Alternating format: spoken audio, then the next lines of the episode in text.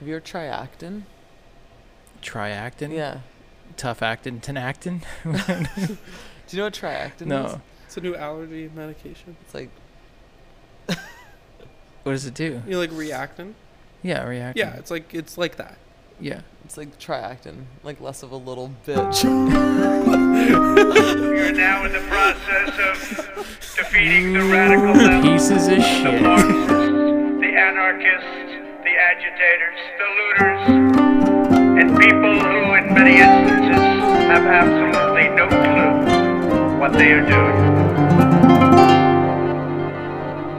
Everyone in the. First order of business. They just did a little hand thing that suggests that I'm on my way out. This Oh, might be oh, the yeah. last. Travis just tried to pit us against each other. It Literally Literally, did. was like, I know something you guys disagree on. We and did I'm it. gonna drop it here, and it was actually It was an Travis that utter disagreed failure. with Kam and I on it, and we we were on the same page. So It's he's true. I thought is I, I thought I had a got he moment, but I Never. did not. That's No, so you two, you you, two got, are you got God. you two are actually. inseparable. You fucked around and found out. well, don't I look like a fucking prick? yeah. No, this- this- if you get anybody out there has a podcast that uh, they want an unemployed podcast host, It's just gonna be me on it because Kam's always gonna be too busy Yeah. still. Guys, Kam is on the podcast. yeah. Welcome Look back to the River and the Land, Yo. joined by Kam. Fra- I don't even know what your name Kam is now. Kam Francis, KFC. Bilal Special Rafiq. guest. special guest, and Travis Laver, uh, soon to be unemployed. And Um, Bilal Rafiq. Yes. Bilal And Rafiq. Scooper McGee. Where is she? Nasser. Scooper was around. Scooper, uh, Scooper approached me when I got in the door. I haven't seen her all night. She's been Where on is she? patrol. Yeah, She's she got things going on. she does. She's We got don't shit know to what do. she's doing. She's on security detail right now. is She the is cat, the by the way. sheriff. We call her the sheriff. Yeah. Yeah. That's what I. That's what I'd say, Mike. Because my cats want to be in the hallway all the time. Oh, when they get out there, they just kind of like circle around and sniff stuff, and Yeah. it's, they're literally on security detail. Yeah. Yeah. Yeah. Cats are cops. All paws are Well, bastards. hold on here for a second now. How dare you? Paws are bastards. A Cats are libertarians, actually, but yeah. Fair. What is what is the line? Cats are libertarians, uh, completely convinced of their own independence, yet entirely dependent. Oh my god, that's so True, man. true. Oh man. So, we just had white people taco night. We did. White people taco White people night. taco you night. get the tortilla shells. Although it was not, store. it was not white people taco night. There was vegan meat. Well, actually, that makes it more That's white. even white. It was vegan white people Yeah. taco night. Travis like Travis came in. He was like, "Is it spicy?" okay, first of all, I fucking love spicy food. How dare you? I Uh, made I I made white. fried, or uh, what do you call it? Um, fried shrimp. Yeah, I Bang don't, Bang shrimp. don't- Bang bang I don't shrimp. do the shrimp. I can't do Oh the shrimp. my god, it was so. Good. So good. it wasn't vegan. Hmm. No, it wasn't No. I vegan. mean, you guys the don't think beef was shrimp vegan, people. but well, we're proletarian vegans in the sense that I can't get away from the fish. I love seafood. Oh, I can't stand I am seafood. DJ Khaled singing "Bring Out the Whole Ocean." That is me, literally. I've had mercury poisoning because all I ate was octopus for like three days straight, and then I uh, woke up and I passed out on the floor, Oh. and I was so sick, and I was like, "I'm not eating octopus ever again. Fuck that." it has not stopped. Have you her, eaten on? Yeah, I have. I love it. like all the time? It's like my It's favorite. disgusting. Just the smartest fish. Otherwise, I'm vegan. I was gonna say yeah. smartest. Just, just the one that if they had generational knowledge would be the prime species on this oh planet. my god, could you imagine? and I like to eat the babies, which is the worst. Jesus Christ! monster. But you're vegan though. They For can ethical they can reasons. paint. God damn it! They can paint. yeah, they can paint. Oh. They're so Yeah. delicious. It shouldn't, they shouldn't have those delicious tentacles even. Wow. This is the thing we disagree on. yeah, there we go. it's the low hanging It's fruit. it's the fucking octopus eater this over and it's here. the Caesars. Oh, the Caesars. I You like love. Caesars? It's uh, it's the Mediterranean in me. I anything I that has can't like get around the fish clam sauce in it. juice. Yeah. Ugh. yeah, I Oh can't my do god. it. You don't like Caesars? No, fucking clam juice and tomatoes. What's wrong with you? It's the, Oh. the best Yeah, combination. it's disgusting. It's like That's absolutely that's horrific. Is what that is. That's horrific. all right, whatever. Disgusting. Listen, it's a very Canadian drink. Sure, my mom loved them. Fucking gross. All y'all. It's an Italian thing, I swear. Okay, well now I'm just sounding racist. The BIPOC. Being I can't eat against seafood. Italians. Honest- What's- honestly, what's, like- what's BIPOC stand for, Bilal? Ah, gonna Can you do it I here? Do it. Bionicles, Italians, Palestinians, of course. Don't cancel me. All right, so uh, this will be the last best. episode Yeah, of the River and the I- Land We're unhinged. It's our last episode. It is of the season. of our season. Well, uh, we might, we might, we, we don't know. of the season. Yeah, it might be. You can do that, but I can't sing the 12 song. No. I'm leaving the 12 do song it. in. No. Do it. Just do it. Okay, just do it. It's our twelfth episode. One, two, three, four, five, six, seven, eight, nine, ten, eleven, twelve. Come on, that's a Gen X. That is like Gen X iconic shit. That I'm even too young for that. All the Gen Xers out there are gonna be I, like, what is this to that. from? It's like Sesame Street or some shit. I think it is Sesame Street. Oh, we grew up with Sesame Street. But it was like Yeah, 80s, Sesame 80s Sesame Street. Yo, I just realized that Oscar the Grouch was a homeless Muppet. he lived in a garbage can. No wonder he was angry. They called him Oscar the Grouch. He lived in a fucking garbage can. No wonder. no. I know, and they used that to teach class to kids. They did. they did do Oh, that. oh, they did do that. Yeah. That's good. Was the whole Yeah. point like he was a product of his environment, or like I don't remember. Don't don't quote me on that. But I know that I know that they did. I remember Big Bird having a, a talk with the child about how Oscar the Grouch just you know that we, just because he lives in a garbage can doesn't mean that we should look down on him. Oh. and Oscar had a heart of gold. Heart of gold. He was a nice man. He was just grouchy. he lived in a garbage can. Of lived in a course, I'd be grouchy can. His too. Fucking back hurt. We need to do like a dialectics of Sesame Street episode. Okay, which my character are you if you're on Sesame? I'm Big Bird. Okay, so anyway, uh, what are we talking about this week? Oh, very serious things. Like, Yeah. actually, actually, we actually, well, like incredible. like- well, there's the genocide. There's the closure of the Oh, safe injection site. There's uh, just gotta bring that mood down. yeah, we gotta bring it down a notch. yeah. Um, yeah. So we're gonna we're gonna our main topic today is going to be talking about. It's going to be a little more of a theory heavy episode, like the liberalism one, um, where we talk about reformism versus revolution, and which one works. And I think you probably know if you've listened to any episodes of this podcast where we stand on this already. But we're going to kind of get into what the history of that is, what the history of that debate is, and what it means for today and social movements. Before that, we should do some updates. So, genocide still happening in Palestine. Um, there was a ceasefire. Uh, the, the UN voted on a ceasefire, on a motion to ceasefire, and um, it would the the vote was thirteen to one with one abstention. Hmm, who was that? I'm gonna go ahead and let you guess. and by the way, if people don't know, for the UN, it has to be unanimous to support these motions, and and and uh, members of the Security Council have veto power. Uh, so if any one of the Security Council members votes against something, then it it goes voted down. So it was 13-1 with one abstention in favor of a ceasefire. And go ahead and guess who was the one. It was the United States. I'm sure you saw the picture of the guy with his fucking hand up, being an asshole. Um, so the United States votes against, voted against it and vetoed it, so it's not happening. The, the resolution did not carry. And uh, the one abstention was the UK, which is also notable, I think. Um, and everybody else voted in favor of a ceasefire. So Oh, the UK voted against it. they vote, they abstained. Oh, abstained. Yeah. Interesting. Okay. Yeah, they were the one abstention. Huh. So, you know, Interesting. mhm. we don't have a stance on genocide in the UK. Yeah, no. They would Um, never. They would never. Yeah, we'd never do that. Um, but yeah, so that that happened. I think that's like, I mean, there's been a lot of significant news, but I think that's the one thing that like we should touch on is that like the tide has turned here. you know, Oh, yeah. like like there's there's little question amongst uh, you know working class people where where they stand Mhm. on this. There's little question in most nations of the world, including most leadership and even a lot of the ruling class of a lot of nations has now Mhm. come out in favor of at least a ceasefire. Yeah. You know, not necessarily the end of the occupation and all the other shit that needs to happen, but at least a ceasefire. And the U.S., Israel, and I believe Canada still is not coming out in favor of a ceasefire. So that's where we're at. Anything to add? couple of things actually. I, I meant to touch on this last week, but apparently uh, the Israeli government was aware for like the last year that there was an imminent attack coming on October 7th. Oh, yeah, that's right. and they like repeatedly ignored uh, warnings from their intelligence people, and you know, they were just so arrogant and so caught up on just like protecting the settlements that they had this huge security fluke on October 7th, right? There's that and then there's the reports that like many of the people who tragically died on October 7th were actually killed by the IDF. Mm-hmm.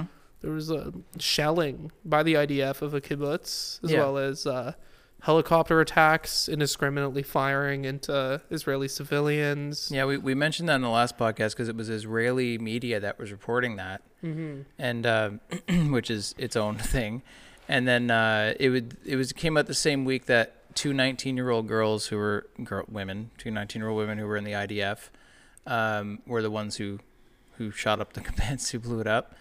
Um, and they were they were being honored in Israel, and then that news came out that actually they killed a bunch of Israelis. Did they do that to frame it as a Hamas Mm-hmm. attack? Oh, I see. Okay. Did they really? I, I'm not sure if it's that or if they're just incompetent. Yeah, I mean, Because like both. anyone, yeah. I think. I think like they they were. So the story goes that they were just they were just told get in the tank and start shooting, Mm, okay. and that Oh. you know they just started shooting and they didn't really care who was where. Wow. Um, there's been a lot of like discourse since this uh since it's come to light that like Netanyahu and co were like aware of this that oh they let it happen on purpose so that they could uh, annihilate Gaza and get like the oil and all these things and I'm like maybe but also maybe they are just incompetent yeah. maybe they don't know what they're doing and this was like a huge security failure Well, I mean, so much of the IDF is teenagers, right? Yeah. And and people coming over from all over the world. That's the other thing. There was a Mm-hmm. big promotional thing on I, I saw on TikTok that people were like tearing apart, where the IDF was, or there was some some media thing was was interviewing people who were choosing to go join the IDF from other countries, and it's like. A, a, a, a large portion, I don't know the numbers, but a large portion of the IDF is just people from like Brooklyn and Switzerland and anywhere else in the world deciding to go to Israel and join the IDF so they can kill some Arabs. Mm-hmm. Um, which is not the narrative that you hear, right? It's like, oh, this is Israel defending itself. These are Israelis. It's like it's not even Israelis in, in a lot of cases that are doing mm-hmm. this. It's Americans and mm-hmm. Canadians and Swiss people and fucking everybody else. Right. And on the other hand, I also feel like from the top, like the within the Israeli government, like they're kind of eating or drinking their own Kool Aid. You know, where like they're so overconfident. Like prior to this, they were so overconfident of like their security state and their deterrence uh, capabilities that they were like, okay, yeah, let them try and attack. They're not going to do anything. Little weak, you know, Hamas. Like to the extent that like they just didn't care if they knew mm-hmm. about it and they're like oh whatever they're not going to get through. And i'm sure even hamas was shocked they got through on october 7th and they got that far. Because mm-hmm. really like they shouldn't have. Yeah. from any perspective they should not have been able to uh, get that fa- far within israel for that long right? It just Well, I mean, look what happened during the March of Return, right? Where where people would get within within a few hundred meters of the border and they'd be mm-hmm. shot in the head. You know, like how is it possible that exactly you know that just doesn't jive, right? There's something weird happening there. Absolutely. And like I'm always hesitant to go down that like conspiratorial Right. route where like I feel like it's mostly just like hubris. And Mm-hmm. it's just this like racist idea that they're so superior that Hamas could not put a dent into the the the pillar of Israel or whatever, Mm-hmm. right? But like I don't know, you know. Yeah, it, and well, now that there's credible reporting suggesting these things, I think it lends a little credibility to to those conspiracies, right? Even mm-hmm. if they're not, if it doesn't completely prove them. Right. Yeah, Yeah. I'm really interested in seeing like what like subsequent investigations are gonna point towards in terms of this because Yeah. like we already know that like the the the the policy of the Likud party and the Israeli I don't even want to say far right extreme right is to Yeah. bolster Hamas as a deterrence for Palestinian statehood right to constantly invoke this boogeyman as a way to uh to to quell those uh, ambitions of like national independence, but it's like to what extent are they willing to go? Right? Are they will? I think they're willing to sacrifice their own civilians, but I don't know if it's this like false flag thing Right. where they're like planning it or, or or or letting things happen. Yeah, I think in general though, like Are they willing to sacrifice, you know, their hostages? Of course. Yeah. They are doing that. They're, They're carpet bombing that, their yeah, hostages, right? exactly. They don't really give a fuck about Israeli lives, the same way that Zionism in general has never cared about Israeli lives, right? Well, it, it turns out when you Jewish lives. when you're fascist, uh, life is not really high up on your list. Um, Yeah. And and I, I think it's important to start referring to Israel as a fascist state because they have all the hallmarks of it. And what, what do we know about fascism, right? It, the first thing they do is they target outsiders that they feel like are a Mhm. threat, are both eminently powerful and also not powerful at all and inferior, right? It's that, that fascist contradiction Mhm. of the enemy. But then once those people are gone, where do they turn to? Like Right. historically, they turn to their own people. It's weird because they're they have those elements, but they're also not quite like a, a Bonapartist regime in No. the sense that they revolve they revolve around like a central figure in that way. Like Yeah. if anything, Netanyahu is on like very th- thin ice, and Mm-hmm.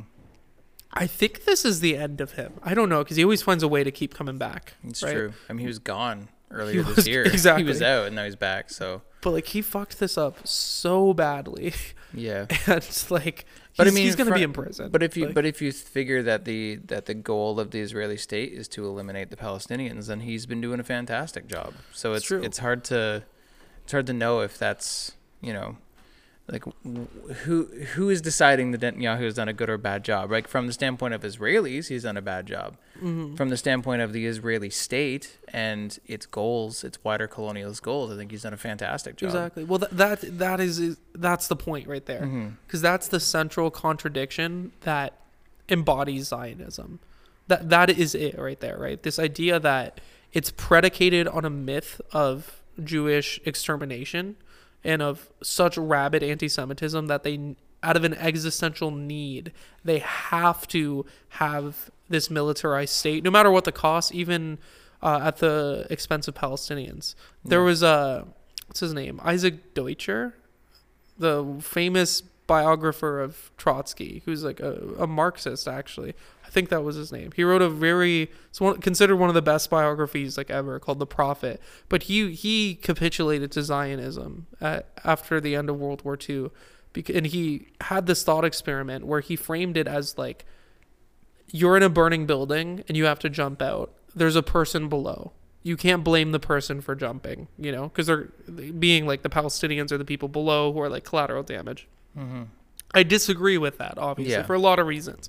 Because it's a fallacy and they did not have to go to Palestine by any No. means.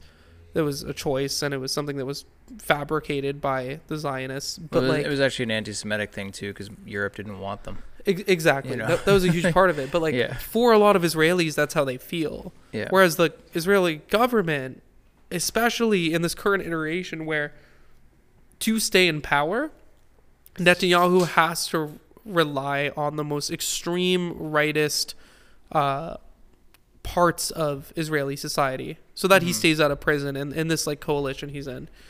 They're having to go so far in like the just killing Palestinians at all costs side Yeah. of things, right? So there's there's a difference there. yeah. Yeah. We are now in the process of defeating the Are there updates with SafePoint? So Or- well, so y- yeah, I, there are. So um, obviously, we talked last week uh, with Star about um, about the CTS, about SafePoint, and its uh, imminent closure at the end of the year, uh, which is coming up in 20 days. And um, we so there's been a like a working group of activists that have been getting together to decide like, okay, how are we going to respond to this? What are we going to do?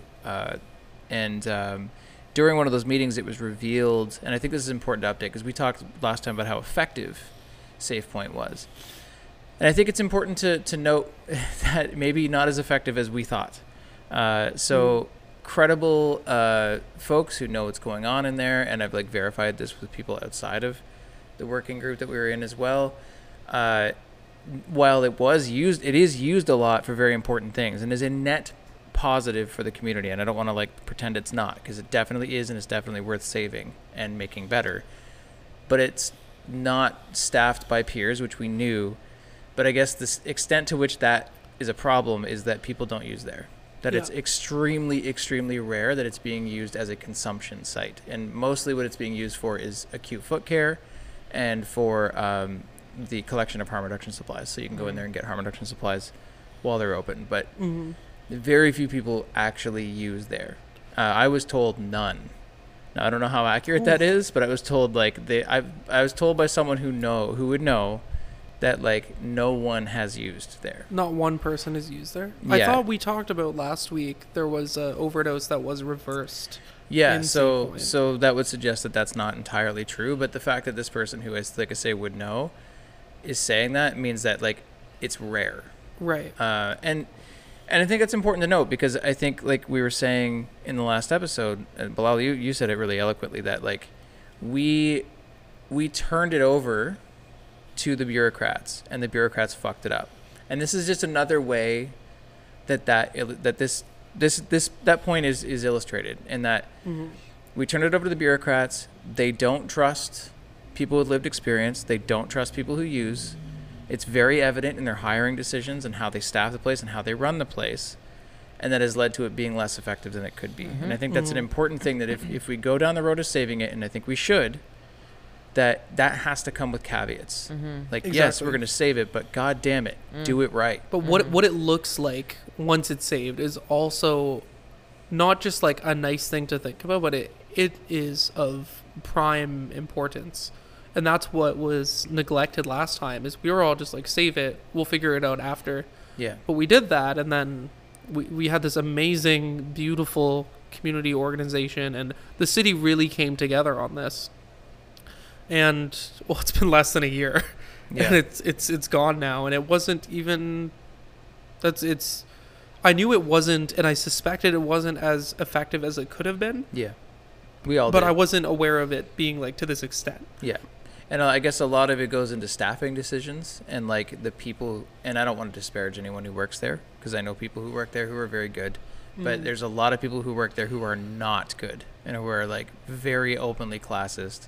Hmm. Again, I'm not naming names or positions. It's just that's apparently that is a very common thing that like, you know, it, yeah, I won't get into details because I don't want to like mm-hmm. I don't want to disparage, but like, but I think it's important to note that when you hire, when bureaucrats are in charge of hiring these positions, and in this case, the health unit, very much bureaucratic organization, was in charge of hiring people, it was not like lived experience was not truly considered, and when mm. that happens, you get people who don't know what the fuck they're doing, and then there's no trust, and if there's no mm. trust, no one will use. Mm-hmm. right. You know, just, it's not part of the community. These things Yeah. need to be part of the community and the way to do that is they need to i mean there shouldn't even be that like barrier between these institutions and like the people who require them. It should be like one and the same. And i mean that's the lesson right? Like we could look back at this and beat ourselves up or we could learn from it right? And there's a couple really important lessons. I think the, the main one is like what we've just been just saying like the fact that when the working class wins these things and when we come together and achieve them we can't relinquish a sense of ownership of them and a sense of control over them. For the sake of them a being effective and b being permanent. Yeah, and B is I kind of like I think the overall thing we're gonna discuss in this uh, episode, like uh, during like the bulk of it, is the question of like reforms or like what it actually means to achieve a win for working people under capitalism, and whether it is like sustainable or even possible to do that in a tangible way. yeah. Kam, you have any thoughts on the CTS before we move on from that? So to to get into it, are you guys aware of the meme? Bernie Sanders killed Rosa Luxemburg. No. Because that's what we're going to be learning about today. Wait, hold up. Bernie does this mean? Sanders killed Rosa Luxemburg. What, so what is this meme? It, that, that's the That's meme. the meme. The Yeah. is that he did that. the be- the meme is that Bernie Sanders killed Rosa Luxemburg. Okay. That's the lesson of today. It's a, this is Oh. an internet. I mean, it meme. makes It's sense. It makes sense. Okay. d- yeah. It yeah. makes sense. Yeah. So that we're gonna explain. Title of the episode. well, that literally did not happen, Rosa Luxemburg died like hundred years ago. Bernie Sanders was probably alive. I, mean, I was the gonna same say time. he's probably he born was about there 100 years ago. it was him, but But yeah.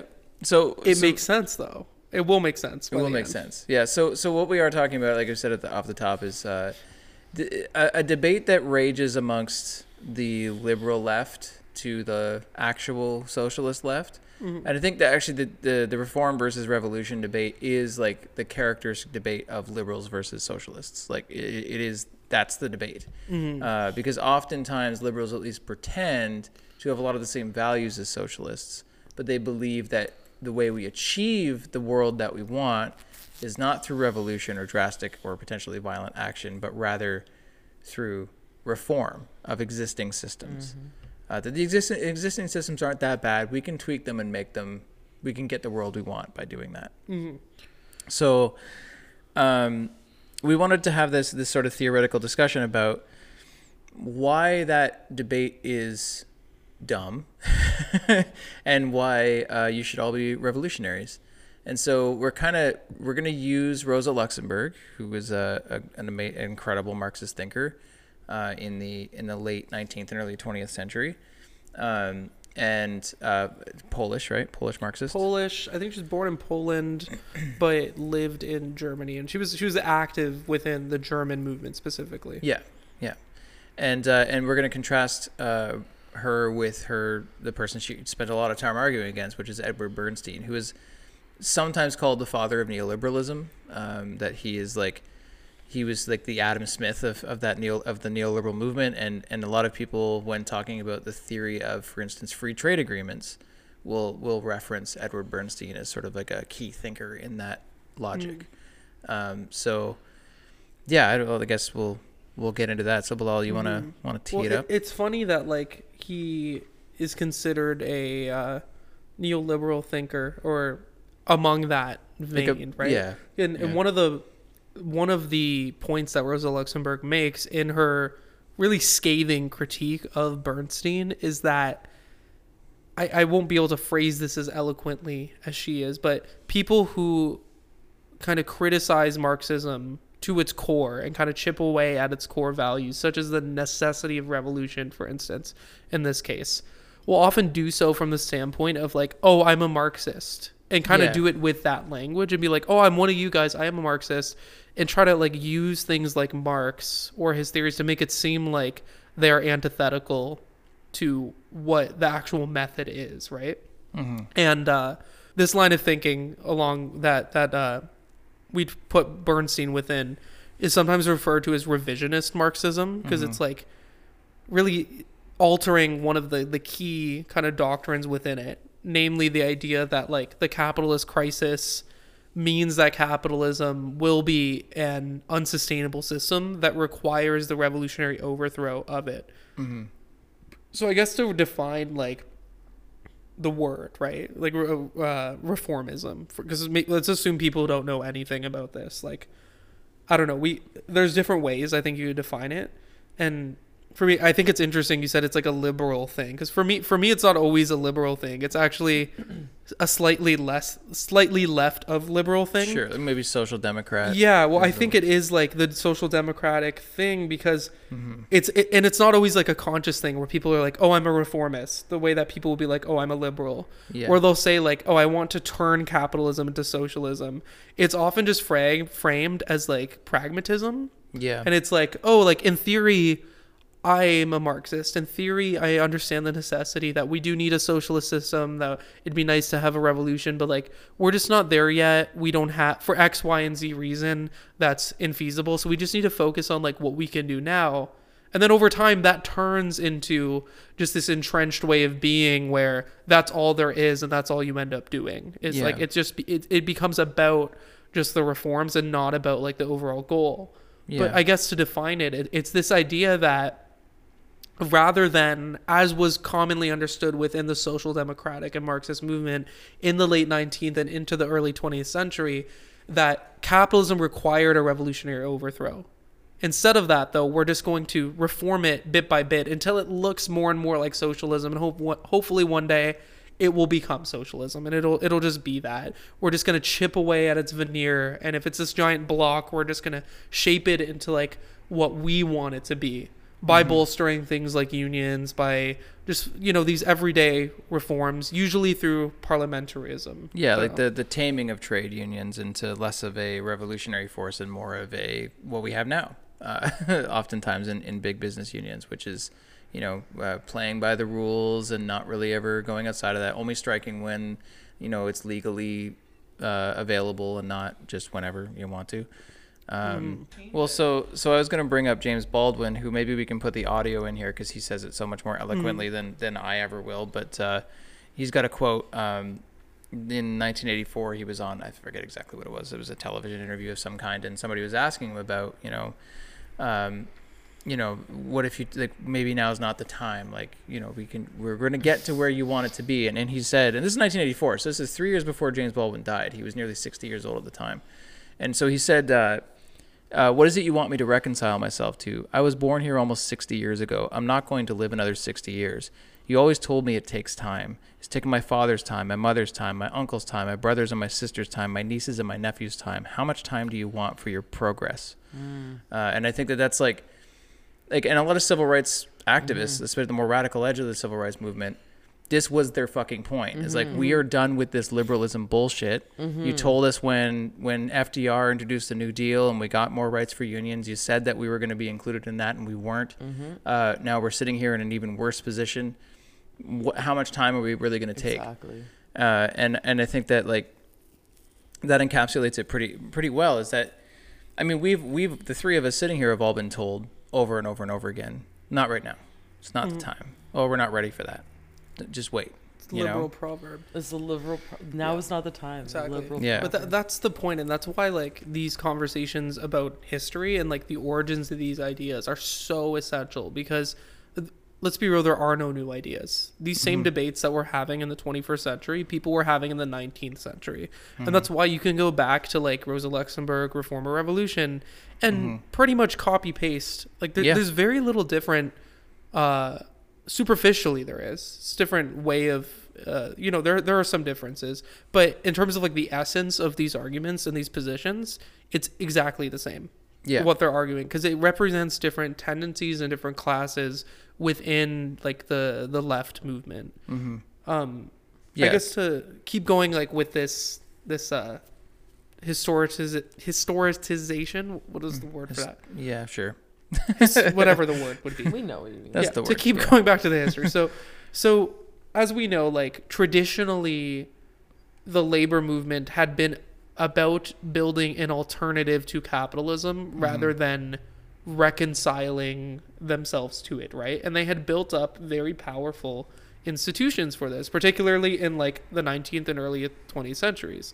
They built up powerful unions, in some cases, very powerful socialist political parties. And sort of the flagship of this was the German SPD, or the Social Democratic Party of Deutschland, whatever it is. That's the D. Um, That is the D. These nuts. oh my god. Fuck. Yeah, so and this was really crucial because like in Germany, this was one of the most empower or most important industrial nations. It had the biggest socialist socialist party. Sorry, I'm sorry. oh well, the D's yeah. It was considered it was considered like an empire within an empire of the working class, right? It was it was so it was the level of organization is unlike uh, really what we have seen like before or or since then in like a capitalist country. So this was like the country that was going to do socialism. There was no way it was wasn't going to happen. But it's interesting when you look at like the material and the political conditions leading up to like this polemic between Bernstein and Rosa Luxemburg where you know capitalism had been strangely stable in in Germany towards Yeah. the end of the 19th century. There had Yeah. been a huge uh, industrial boom happening, and at the same time, the political repression that uh, the socialists were facing had limited them to only being able to work within like part the parliamentary system. So with those two ingredients together, people started to kind of just think parliament parliamentarily or politically. Yeah. People like Edward Bernstein, right, the guy we mentioned, he's like sort of the the pioneer of this idea that like, oh, let's just focus on that. Let's just work. Yeah, work within that system because it's working. Because at the time that so Rose uh, Luxemburg wrote Reform Revolution in 1900, correct? uh and so the the last major crisis that had hit capitalism in Europe before that was in about 1873. So 27 years had passed, and Bernstein used that 27 year sample to go, well, that's the longest there hasn't been a crisis. Maybe we've figured this out. Maybe maybe capitalism isn't as prone to uh, recurring crises as we think. Uh, maybe it is actually more stable, and it's made more stable through the presence of trade unions, the presence of conscientious employers, uh, and whatever else he thought was going on. Yeah, like credit and Credit, yeah, the like- credit, a system. Yeah, the credit system was the big, maybe the biggest part of, of his argument was like, oh, we introduced credit, which you know the delay of capital accumulation has helped, and and uh, you know it, really what was happening, and Luxemburg eloquently points this out, is that give it time. like the next crisis is coming, and boy was she right. You know, like Yeah. two world wars and a bunch of other shit since then, and it's like yeah, and not to mention the, the recurring crises that happen to this day and are continuing to happen. Yeah. Like if you're alive today and you're like more than 20 years old, like you've lived through 3 of such crises Yeah. that happen pretty reliably every like 4 to 8 years. The Yeah. Mm-hmm. dot-com bubble burst, 2008 crisis, which we still haven't really We've never really recovered done from. anything, Not yeah. even close to recovering from. And the current crisis we're living in because believe it or not, we are in a pretty severe economic Yeah. crisis right now. So this is a oh, uh, this is a key feature of Marxist theory is that capitalism just does this. It is inherently an unstable system, and this is not something that can really be avoided. It could be delayed and prolonged for impressive amounts of time at times. But Bernstein sort of lost the forest for the trees, and he saw in this, like you were saying, in this one instance, and he believed that capitalism was just able to become a stable system and oh maybe it's it was not so bad and let's just keep keep going on this trajectory right Mm-hmm. and that was obviously very wrong And all the Yeah. solutions Yeah. to capitalism can be found within capitalism. Yeah. Well, so um, so I want to I want to talk a little bit about the role of crises uh, in capitalism. So Luxemburg talks about how um, that economic crises are act- are not accidental. They don't just sort of happen, but they're actually necessary for the system's survival because of this sort of unlimited growth mantra of capitalism. In times of overaccumulation, part of that has to be destroyed for capitalism to continue. Because if it was just this, you know, upward line of accumulation forever, obviously we'd run into limits and that wouldn't happen. So capitalism needs these crises to destroy capital for periods of time so that it can reset itself and then mm-hmm. continue on forward. So uh, that's again another crux of Marxism and one that I think Luxemburg was better than anyone else at pointing out was just that mm-hmm. that role of crises and how it's, it's this is an accidental. This is the it is a feature, not a bug, of mm-hmm. capitalism, and, and anyone pretending that it's not is ignoring the entire history of capitalism. Yeah. And I mean, we've like rebranded it, right? Into like, oh, it's just the boom and bust cycle. It's just a Yeah. thing that happens. There's this like ebb and flow. But I mean, that that's fine. Like, as a theory, I guess, if you're teaching economics, to see it as this thing that, you know, is just like a wave. But in reality, what that means for like working people Yeah. is every four to eight years, You're going if to not suffer. longer, you're going to seriously suffer. You're Mhm. not going to know if there's bread on the table. You're going to lose your home. It's boom and bust for the for the petty bourgeoisie and up. Exactly. right? Because for them, it doesn't really materially change very much about their life on a day-to-day basis. But for working class people, it's it is life or death. Yeah, not much at all. And like capitalism has been able to deal with this in different ways or been able to to adapt as Bernstein would call it. And we still have discussions today about like what that would look like, but I mean, I'm not an economist or anything even close to that, but like I don't it seems like even like the bourgeois economists right now are kind of shitting themselves. I mean, like I don't know how we're going to get out of the current system because everything they have attempted to do in the past has reached uh, a limit in some way. Like credit is not infinite, and that can't happen forever. That's the lesson of like 1929, I guess, Yeah, right? and 2008. In 2008, uh, Yeah. you know, war destroying the forces of production has reached a limit, and like we can't do that anymore because World War Three would mean the extinction of the species because of nukes. Can't really colonize many other places to that uh, extent in the sense of like primitive accumulation of new capital and new resources. Like we're we're reaching finite limits Mm-hmm. towards that. So there's I don't know how else the system can expand Yeah. or what that would necessarily look like going forward. Yeah, the so-called adaptability of capitalism, and I've fallen into that trap of calling it an incredibly adaptive system. It's not actually an adaptive system. The things that keep it going are Bernstein-like uh, scaffolding that's holding it up, right? So things like, like you say, like credit.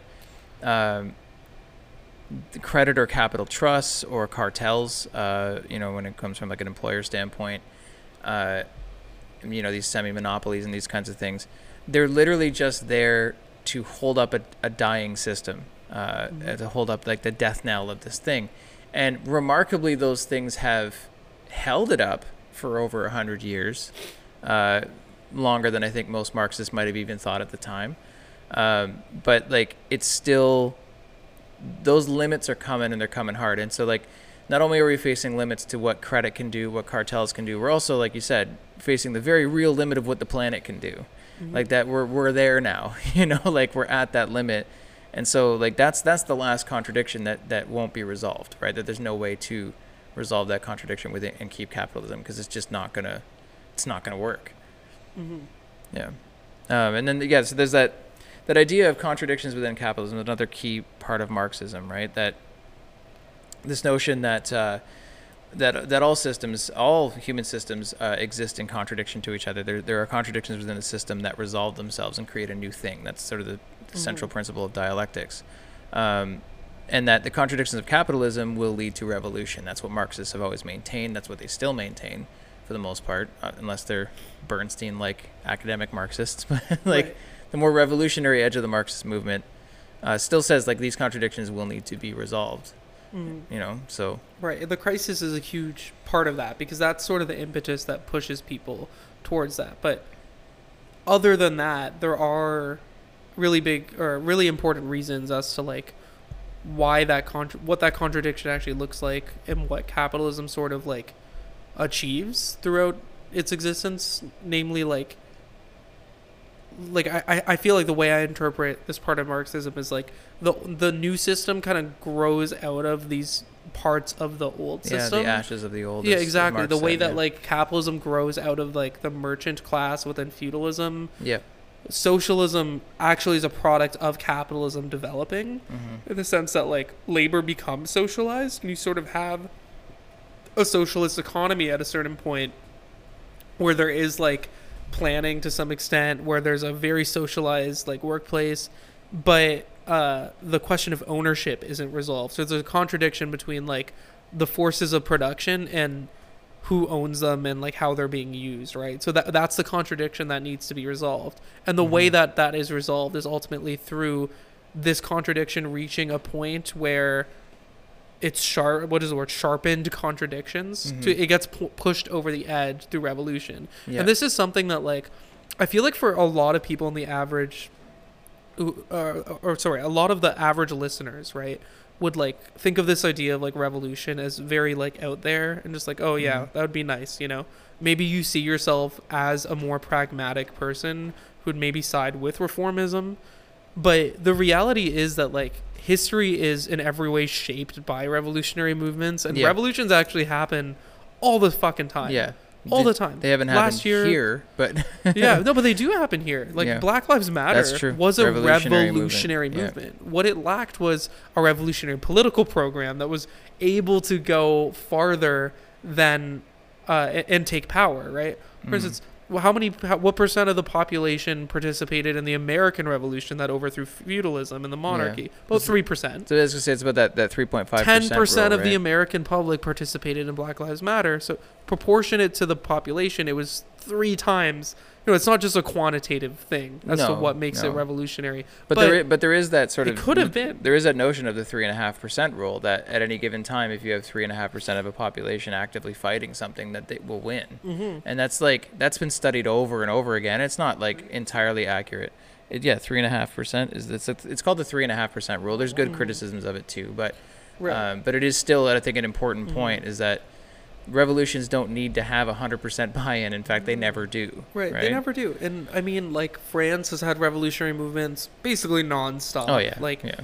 there, these things do happen. I mean, the they almost had a full communist revolution in, in the late '60s. Like Yeah, that, exactly. that, that almost happened in France. Like, exactly sixty-eight that and long then seventy-one in Italy. yeah, these are like i know it's hard we're, we're it's so steeped in this like level of capitalist like realism where mm-hmm. There i don't know there's just like this doomer mentality that's over everyone that like it's so hard to imagine something like that actually materializing but like It does all the time. Yeah. It really does. When the conditions are such that it makes it inevitable in a way. Yeah. We're, we happen to not quite be there in Canada or the US yet. But also, who says it has to start here? Or a revolutionary movement would necessarily manifest here before other places. I make that point all the time that I feel like a place like India. Yeah, that's what I was uh, thinking of. you know, if there was a full full communist revolution in India where one seventh of the entire world's population lives, that Mm. like and, and is and is in far more of a I would argue far more of a revolutionary point in time right now.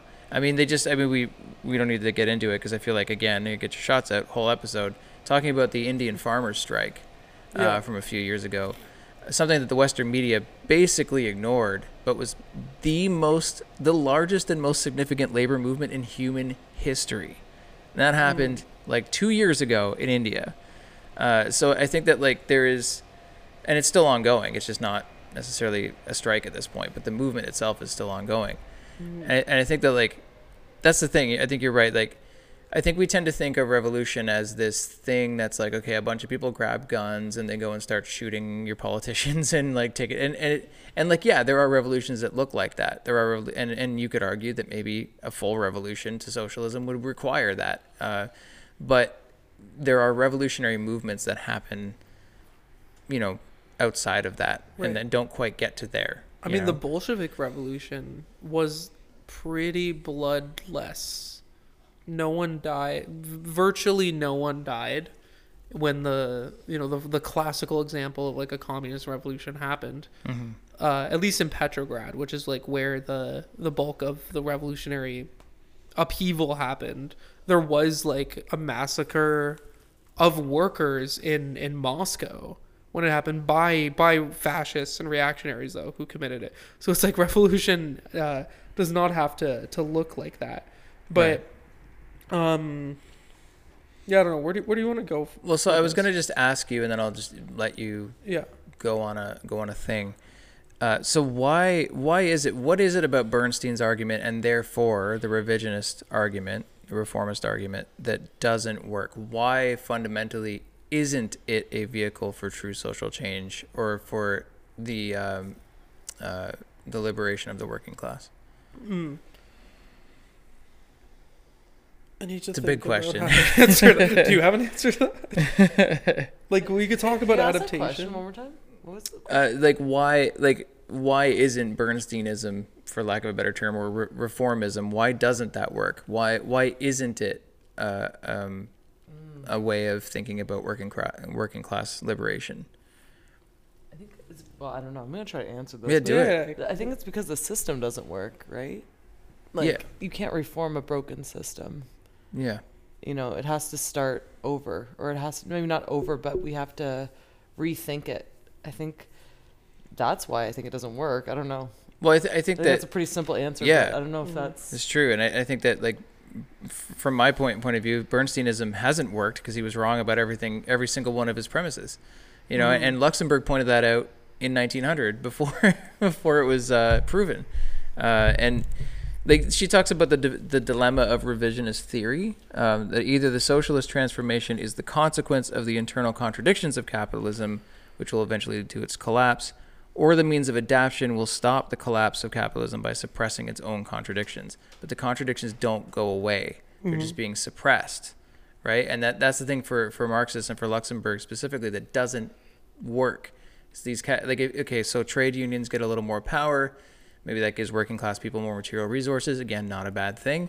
Um, you know, not most of these things are not bad things, right? Giving working people more voting rights and women's suffrage and all these kinds of things are generally good, generally good reforms, but that they don't resolve the core com- uh, contradictions of capitalism, and therefore, at some point, and you may be able to delay it by a decade or two, but at some point, those contradictions will come and cause a crisis, and you know, wind you back 30, 40 years. Right. And that it's just like kicking the the can down the road. right? Exactly. Right. I think that there's a, a limit to which reforms can actually even be achieved. Mm-hmm. And that's uh that's a big part of this as well is that like there's a finite amount of like resources and wealth in the world and the forces of production that create the material basis for the enjoyment of wealth whether that's accessed by working people or just sitting in the the pockets of uh, of uh, the ruling class th- there is a limit to that and uh you know, w- given the inevitability of capitalist crisis, when that crisis occurs, those reforms are going to be stripped back by one way or another. and we see that all the time right now with austerity, right? And and, like we were just ta- Kam was just talking about how like Canada's turning into a shithole real fucking fast. Exactly. Uh, and that's and that's exactly that. It, we have a crisis in capitalism, so how are we going to deal with it? We're going to wind back all these things that workers have won over the past Mm-hmm. Right. several decades. it's not a coincidence that like Bernsteinism as a theory emerges out of a, uh, a longer than normal boom in Yeah. a highly industrialized Germany, right? Where like the basis of people even being able to think like that or in this way was this seemingly uh, never-ending boom. But as soon as that happened, it, that was never even part of the question, right? And that's why like these ideas aren't aren't new or old ever. Like they kind of just cycle through depending on like the conditions. But there's no question of this existing today because there's no end in sight to like the cri- current crisis of capitalism that we're in. Like I, I i don't think that the capitalist system has the capacity to sustain any meaningful reforms at this point given like the extreme polarization of wealth namely and just the the finite kind of limits that we are running into i guess. Yeah. that's uh that's part of it. Like there's i think it's in lenin. He talks about like the labor aristocracy which is kind of the social basis for reformist political parties Yeah. who do believe that uh, reforming capitalism is possible is they they tend to come from parts of the working class or the petty bourgeois who themselves like enjoy these reforms or have gotten a little bit more crumbs on the table or off the table and that has sort of changed their perspective on capitalism where like they feel a little bit closer to the ruling class and their consciousness isn't as revolutionary Right. this is a uniquely western capitalist thing and a problem that western marxists have had to deal with is the fact that our working class is a little bit more ameliorated than you know you were just talking about India having the largest strike ever there's no question of reforms in India or no question of a labor aristocracy in a country like that where overall there's just less wealth Yeah. than there is in an imperialist country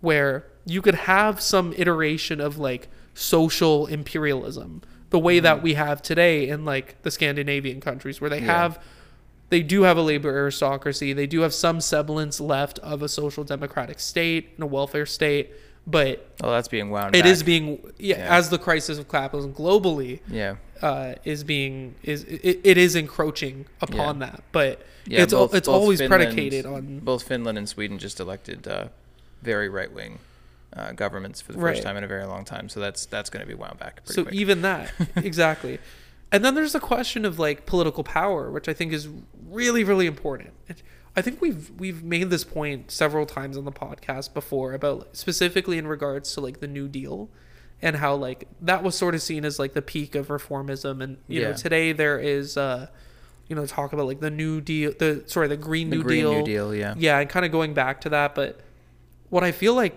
is hilarious about that is like we're calling for the same thing that we once had a hundred years ago or at least Yeah. americans had a hundred years ago hmm when the fuck did it leave and why did it leave Yeah, which we talked, which you talked about in the liberalism episode, Exactly. sort of the emergence of neoliberalism and how that kind of unwound all of that. Whatever whatever gains were made, and those were uneven and not great, and, Mm-hmm. and whatever gains were made were have been systematically unwound for the last fifty years. Right. And to even get to the point where one could achieve reforms of that level, the prerequisite for that was a huge level of organization uh, of working class people into political parties, into trade unions, into revolutionary organizations. And without that leverage, there was no question of having these reforms, right? Yeah. That was a prerequisite to this. So But yeah, like FDR talks about how the New Deal was a compromise between uh, where he, he saw America going one of two directions, either toward communism, Soviet style communism, or toward fascism.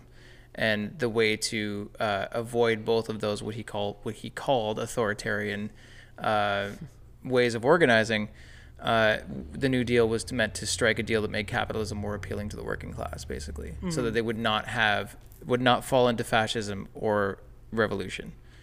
Right. That was it was like a mitigation of those things. Yeah, it's a way to save the the system. So Yeah. the question is though is like if you get to that point where you could have a revolution, if it's necessary to do that to achieve reforms, why would you stop there? yeah. Because any reform we make and you know it's one thing for Rosa Luxemburg to say this in 1900. It's another thing for Marx to say this in the 1840s. We're in 2023 where we have seen the confirmation of these prognoses mm-hmm. throughout the course of history. And we've seen time and time again how any reform or gain that is achievable under capitalism inevitably does get stripped back. What Yeah. we went through just now in Windsor is evidence of that. The fact that we fought so hard to get a safe injection site or a CTS site, and even that was stripped back so quickly. As soon as it like before it's even out of our hands, it's already gone and it's already being uh, done away with. And you know they could sustain that if they wanted to pacify the working class, uh, so that they could avoid these revolutionary movements, or they feed into the labor aristocracy to ameliorate us. Yeah. But when that's done, and when that well has dried up, and there's no ability to throw crumbs down off the table, then the contradictions sharpen, and we really see the system for what it actually is, mm-hmm. and we could start having these questions about, okay, maybe it's time for a new system. What would what would a, a different world actually look like? Yeah, and I think that like you, you mentioned capitalist realism, which I'm not sure if everybody is familiar with that, but capitalist realism is essentially the idea. It, this is like very simplified, but essentially the idea that we can more readily envision the end of the world than we can the end of capitalism. That that there is no alternative. Capitalism is the only way it can go, and even if it's going to drive us straight into the fucking you know into the ground, that's that's what that's the only thing we can do, um, and it's that's a product of reformism, right? Ultimately, Right. right? Like it, it reformism is assuming that reformism is assuming that well, capitalism is the only way we can do it. So like we just got to make it better, make it a little bit safe. Like, like Robert Reich, right? That fucking neoliberal warhawk Clintonite who uh, got some fame the last few years because he had a documentary on Netflix called Saving Capitalism, where he appeared to be a leftist, but it's like what the fuck? No, he's not. He's he's the worst kind of liberal reformist. Um, But yeah, there's there's a quote from the Luxemburg thing uh, from Reform or Revolution that's really illustrates that point you were talking about the labor aristocracy and how the labor movement and working class movement started to resemble the more petty bourgeois characteristics. Uh, and she says the question of reform or revolution of the final goal and the movement is basically in another form, but the question of the petty bourgeois or proletarian character of the labor movement. So basically, that the battle is is is the labor movement one of and for the working class, or is it the working class lining up yet again underneath the petty bourgeois who uh, you know are controlling those aspects of the labor movement, the labor aristocracy. And I mm-hmm. think that that's like that's an essential part of this. It's like, do we want control over the things in our mm-hmm. lives and in our communities? And getting back to the CTS site, we handed it over to the bureaucrats. We handed it over to the petty bourgeois and to the ruling class, and they staffed it improperly. They made it ineffective, and then they took it away. Mm-hmm. Right. So what does that say? That reformism's fucking bullshit, and they were never they were never invested in that final goal of actually making something that was of and for the community and for the betterment of the community. Exactly. And it's not just a one off. I already hear people saying that. Oh, it's a CTS site. But like this is the pattern. This is everything. There are innumerable Our education system's this. an amazing example of it, right? Mhm. We don't learn about labor history in our education system. Why is that? you know, uh, because reformists and bureaucrats took it over. Mhm. Uh, you know, like you can, you can point to anything in capitalism uh, and and point at it that way. Mhm. Right. So I guess the question is: Is there more you want to say on this caveat of this, or No, I, th- I think.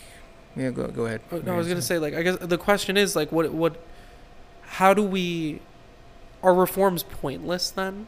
Do we just say fuck reforms? And we won't do anything. We won't go near a political project that isn't like we are establishing the dictatorship of the proletariat. get the guns or storming part. Like, what is that the line then? If reformism is bad and we are revolutionists, Revolutionary. how do we navigate that? Because in 2023 in Canada and most of the world, very few people are there, right, and ready to do this like revolution thing. Probably more than one would expect, and I'm sure, you know, I hear all the time. Actually, actually, I take that back. A lot of people are like, "We need a Yeah. fucking revolution." Yeah, no, I hear it a but lot. are people like, let's do it, let's organize towards it? There's something Yeah. missing, right? There, one of those chains and the one of the links in the chain isn't quite there. They're they're ideologically there, but then they look at their material reality and go, "Yeah, but I got to pay rent." So Right. You know. So like and people are fighting for reforms and that tends to be where people are at. People are fighting for like single issue causes or Mhm. single yeah, whatever the word is. yeah, Yeah. I mean, personally, and and and you can tell me why I'm wrong to think this because Mhm. I'm open to that. But uh, personally speaking, I I'm in favor of reforms that aim the boat in the right fucking direction. Do you know what I Mhm. mean? Where there's like reforms that are revolutionary in nature. I know that sounds contradictory, but uh, I'm thinking about things like harm reduction, for Mhm. instance, right? Where like true harm reduction done by the community uh, and done in a way that recognizes that uh, that you know people are going to use, and so we're going to respond to keep them alive. That's a revolutionary thing. Right. It's also compatible with certain levels of reform, right? Because you can have consumption treatment sites and you can have these things. So there are reforms that are aimed in a revolutionary direction with the end goal being the revolutionary thing. Right. Um, even if we recognize that we're not ready to do that thing yet, it's almost like harm reduction, right? You know what I Mhm. mean? And I hate when liberals say things like, "Oh, you know, voting is harm reduction." No, it's not. Voting's fucking it's stupid. Don't do it. Uh, but like, Well, there's a difference between the harm reduction and lesser evilism, right? Exactly. Voting is lesser evilism. and most reformism is lef- lesser evilism. Like, let's just deal with this horrible, awful system. We'll make it nicer and softer around the edges. That's not what I what I'm interested in. What I'm interested in is like reform that is actually aimed at dismantling the system. Mhm. And I don't know how you achieve that. And like I say, maybe that's maybe I'm wrong for saying. No, I don't disagree with you at all. Mm. I think that's like the correct instinct because this gets into like just like theories of like political consciousness and people and where people are at because it, it's very easy for people who have like read Capital and all this stuff to be like, well, reforms are pointless. There's uh, no point of anything short of a revolution. You know, to just like write, o- you end up writing off the entire workers' movement, and that's Yeah. extremely dangerous because then you're just an isolated sectarian. And if Mhm. if you're a working person who is like honestly trying to organize to put more bread on the table for their fucking kids and to make their community better and some idiotic lect- leftist comes along and is like oh actually that's stupid you should just form a vanguardist party and prepare for the seizure of power by the proletariat you're gonna get la- laughed Yeah. the fuck off and of there the are people line, right who we know that have those opinions. exactly right? there Like- are people who have those op- who have those opinions Yeah. and that is like, I think those are the people who understand Marxism the least. yeah. like honestly, because it's Well, so interestingly, I was listening to This Is Revolution, which is a, an amazing podcast. You should all go listen to it. Um, and they were talking. They had someone on who was talking about Stalinist uh, realism, something that a concept. We won't get into that, but but they were talking about how um, you know that. Oh fuck! I lost my train of thought entirely. Won't you Okay, guys? well, we can go back to it. It's there. Conti- continue, continue what you were we saying. Go, we see we can it go back. back to there, but like the point is like you can't go to a community that's fighting to better better its conditions and tell them that they shouldn't be doing that and that they should overthrow capitalism tomorrow instead hmm. Yeah. because that is so unrealistic and stupid and Yeah, so the the point was that Marxism is a tool.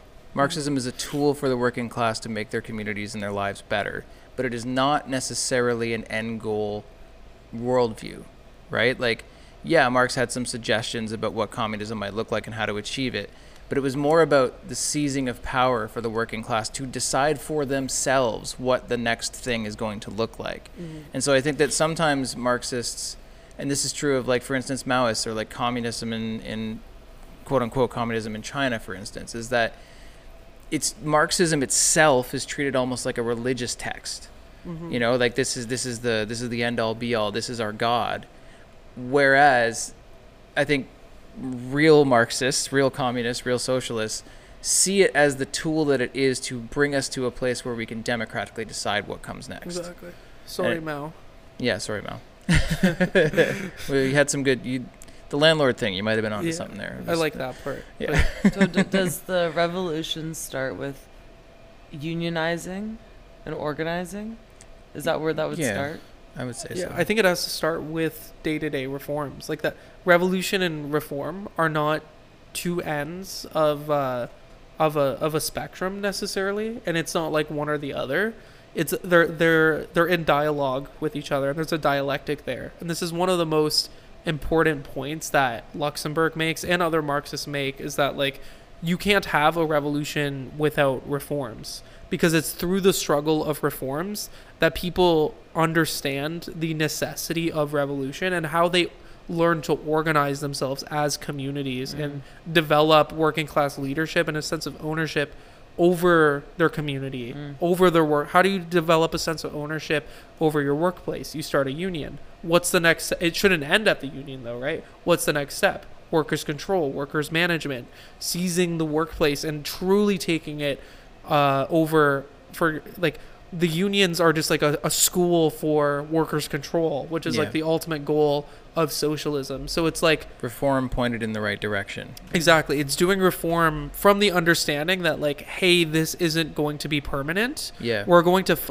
and that's I think the role that like Marxist activists should play is to kind of be involved in good faith, earnestly, in fighting along alongside working people Yeah. and being like, yo, you're you're fighting for better wages. I'm with you there. But ultimately, capitalism is not going to be able to provide you what you need. And Yeah. when they find that out through experience and they're like, "Oh, we fought so hard. Maybe we achieved this, but inflation ate up our wage increase or something like Yeah. that." They're going to be like, "Oh, this guy had a point." That Yeah. guy over there was like, "Yo, this isn't sustainable under capitalism, and everything's going to get stripped back." That that's sort of the point. Is we it's a it's a way to develop the consciousness of working people so that they could understand like a because it in the short term does improve their lives, but b Yep. in the long term so that they could understand that like it's systemic change that needs to be uh, that is required because Yeah. on like an innate level, human consciousness is like conservative with a lower C, right? Like not not in a political sense, but in the sense that like people look for immediate solutions to their mm-hmm. problems. If someone is having economic difficulties, their first decision is not going to be to like become a Leninist. It's going to be to I don't know, ask their boss for a raise, Yeah. something like that. And it's through this process of like failure to make your life better that you come to more and more radical conclusions. And that's what the working class as a whole goes through and that's how consciousness develops. Mm-hmm. Because consciousness is consciousness is also not in sync with events, right? It tends to lag far behind them. And like I always think of it as like a, a slingshot. Like the farther back it lags from like the conditions that they're in, mm-hmm. the far the harder it's going to like snap forward and that's how people come to more revolutionary conclusions is like Right. they stubbornly stick to like the illusions they're in like you're you're fucking everyone's racist uncle who's against minimum wage increases right that you have to argue with in this coming holiday season. We all have that. They're against minimum wage increases. Well guess what?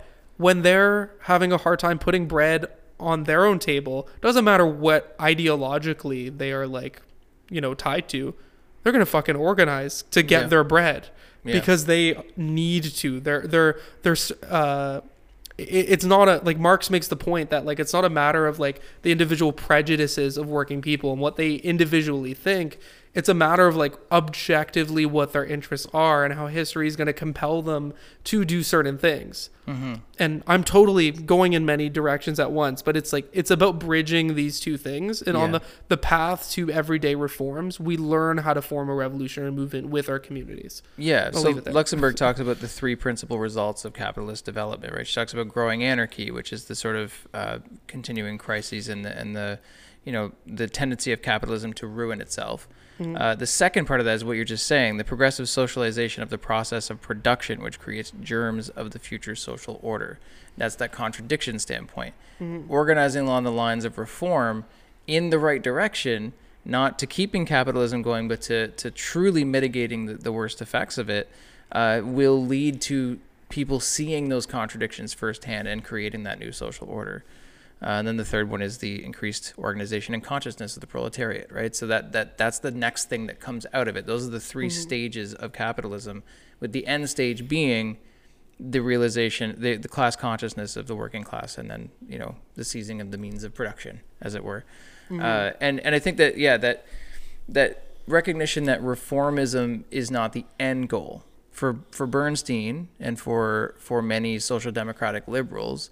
The reform is the end goal, Right. right? What do you say? The, the the movement is everything. The goal is nothing. That's Mm-hmm. like what Burns Bernstein's mantra, right? Yeah, exactly. Like the it's the final goal was just let's just make it a little better, you know, and not revolution. Whereas yeah, anything that's pointing in that revolutionary direction, as long as you can see the through line from the reform to the revolution, then it's okay. And as long as you keep fighting for that through line, Right. And also, like, you need revolution to get reform. Like, if you are actually reformist, the biggest you should, if you only give a shit about reforms, like, if you're Bernstein, you should be a revolutionary, because that's the only way to like get anything is to build a very powerful movement. Mhm. But there, there's something else I wanted to just bring up, just because I think it's like interesting. Is uh, just kind of on this note of like bridging uh, of understanding consciousness and using an activist understanding the struggle for reforms as a means to advancing the consciousness of working people. Uh, I think I sent you this like Trotsky's transitional program, Yeah. which is the the founding document of Fourth International. Mhm. Um, he has a, a very creative way of understanding this that I haven't really seen like elsewhere on the left. I think it's something that's like unique to to like Trotsky's approach of political slogans, where like Mhm. he saw he had, he had this method of calling for reforms where basically like you call for you use the the fight for reforms as a way to highlight the contradictions in capitalism and showcase how they can't actually provide reforms. So like Mhm. the or uh the fact that people need certain things that but capitalism can't actually provide them. Um I don't know if I'm explaining this right at all. You are, But basically the idea that like you uh you you call for things that you know capitalism can't realize, but you know that the workers need Yeah. so that they see like oh that sounds sick. I can't have that. He calls that transitional demands. So it takes something from a reformist demand to a revolutionary demand and it like kind of automatically farthers that. And I, I don't know. I just think that's an interesting way to look at that. I mean, I, I think it's important. I think that the um, what he what he calls the death agony of capitalism, right, is that is all these things that we can see in our society that do not provide for people, and we know they don't, right? I mean, when mm. you when you break it down, even to I don't I don't care who you are, if you break down the idea that well every human being needs food to live, but all of our food exists behind a paywall, mm. that's that's something that like that is one of those contradictions, right? And so in the reform of making groceries more affordable, you realize that well, why do we need to worry about a thing that we all need being affordable mm. rather than just provided? And capitalism will never and can never do that, right? And so that's that's what you're saying is that like by presenting a reform that can't actually reform, it's going to lead to revolutionary thought. exactly that's a way better explanation that i was saying but yeah and like in terms of the death agony aspect of that which i love Mhm. but um, I, I I think that's an important aspect of this as well because I mean Trotsky was writing this in like 1939 where like you know the war was about to start. Shit was popping off. shit was really popping off and I think there was like a certain fatalism or determinism that a lot of people fall into right where on the one end of the spectrum you have Bernstein being like capitalism will endlessly adapt and on the other end you have the sort of uh, determinist Marxists almost who a nihilist Marxist. Yeah. yeah, who are like, oh, it'll capitalism is going to destroy itself automatically.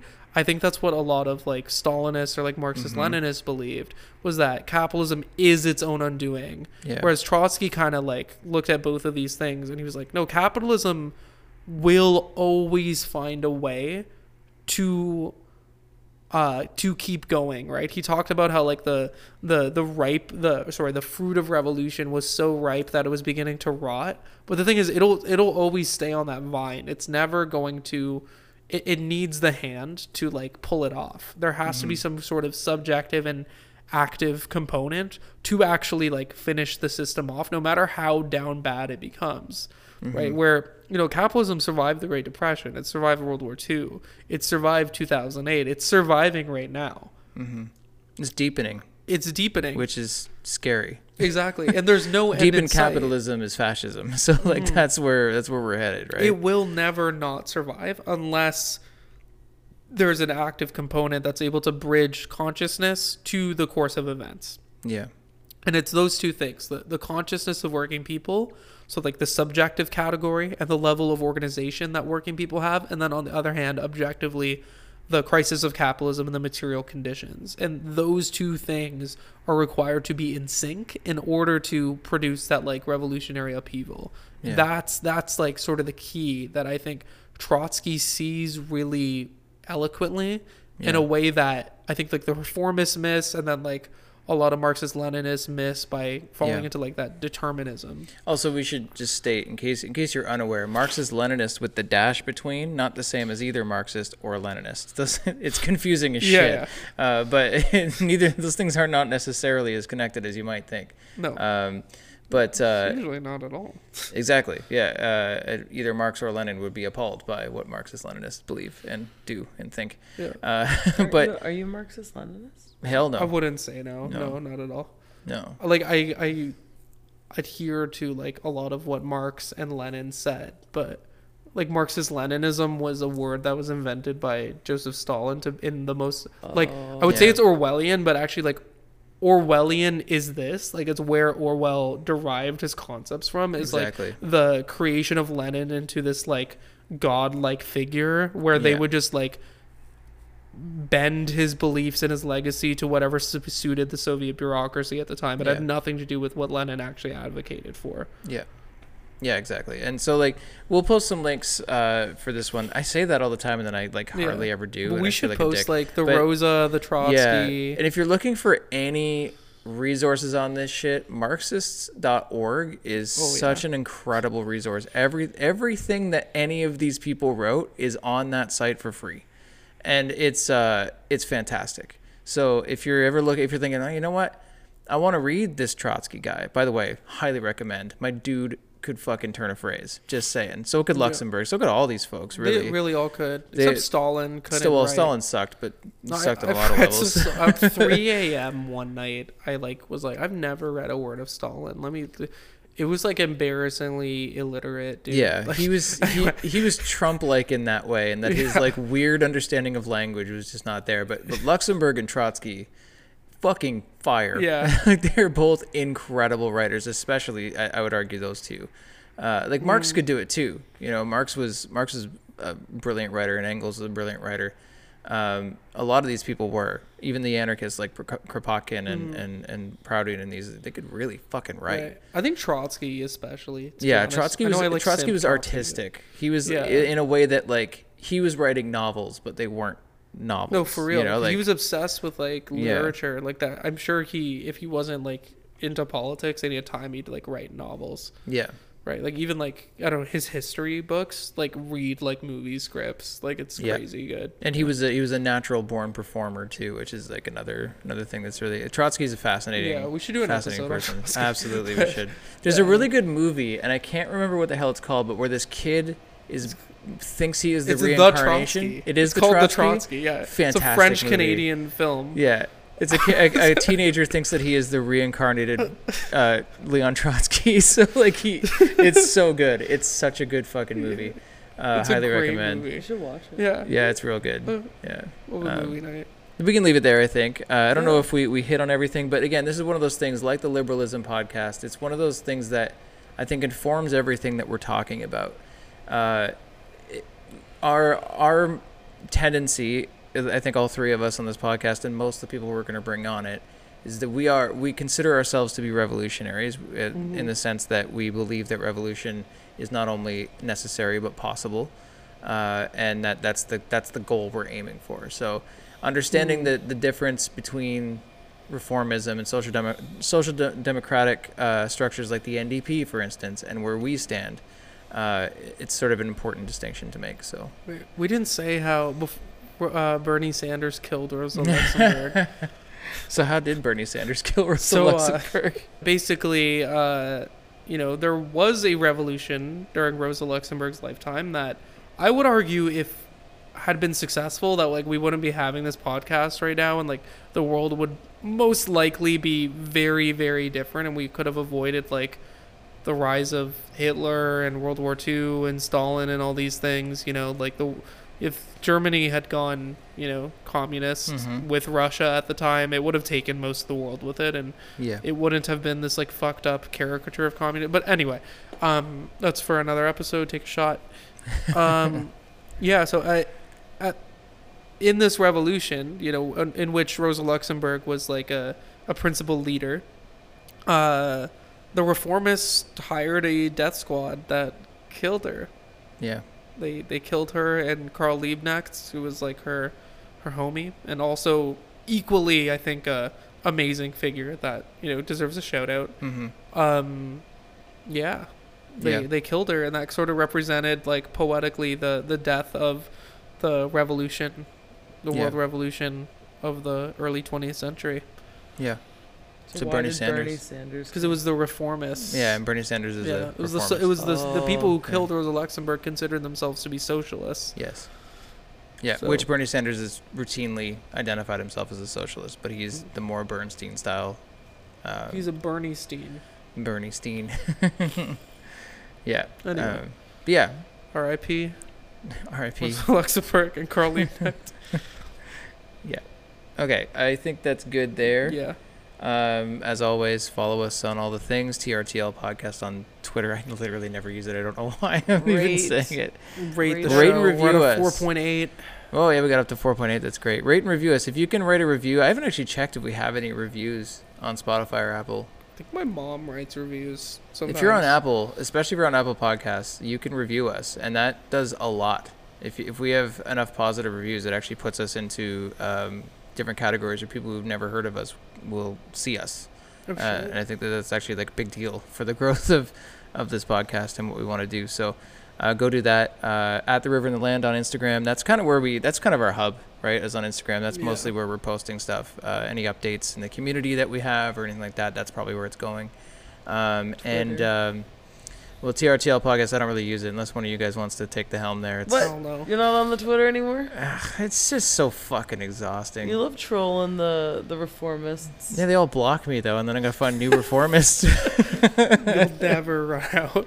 oh god. uh, How and many then uh, followers do we have on Twitter? Oh God, don't even. We're not even doing Ten. that. I have no idea. No, it's more no, than that. we're at like 25. Oh, that's for good. something. Not bad. Well, let me see. All right, all right. Let me let me just let me just see. Oh, I got I have- have my personal account up because of all the Shohei Ohtani business. You can cut all this bullshit out. I want you to um, get back on the Twitter and start trolling people like Oh Trotsky. God. Dude, I, Just I'm just gonna say, if these people, like all these uh, socialist theorists, were alive today, they would be subtweeting so Oh, fucking they would be the hard. kings and It's all queens of polemical. It's Yeah. all polemical. Literally, they're writing entire books subtweeting other people. Yeah. it's true. Uh, Reform or Revolution is literally a subtweet of Bernstein. exactly. Um, 28 followers. it's not bad. Okay. Shout out. Shout out to all 28 Uh, of all you. 28 of you that follow us on Fuck yeah. uh, That's why we gotta TRTL be podcast. trolling more. Yeah. Um, yeah, so there, there's that, and then there's uh, the river and the land at gmail.com, which we've got some really, we have actually got some really good email correspondence Oh, with, yeah. with folks. Uh, and again, if you want to get write to involved in the. CTS stuff, we're going to have news on that in the coming weeks. Uh, we might be taking a bit of a break in terms of releasing podcasts over Christmas, but uh, there might be some interesting bonus shit going up from the This Is False era. Uh, so we'll, we'll, we'll see that.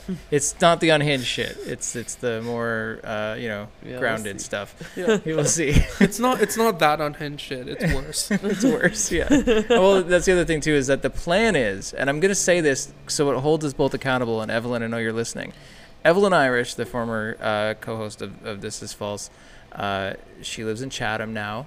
Uh, and I'm gonna go to Chatham over Christmas, and we're gonna record a This Is False episode in order to put it up on the feed. So, I don't know if that's gonna come out right at Christmas or whatever, but that's that's the plan. Is that we're gonna and because Evelyn also uh, she she designed our logo, which we've never mentioned before because I was going to mention it on that podcast. Evelyn. Yeah, so uh, she's very much So still good. in the river and the land sphere. If you were Mhm. wondering what happened to Evelyn Irish, but uh, we're gonna go reconnect and we're gonna put that up at some point too. So Love anyway, long-winded goodbye here, but uh, happy We are now in the process of Okay, defeating the radical left, the Marxists, the anarchists, the agitators, the looters, and people who, in many instances, have absolutely no clue what they are doing.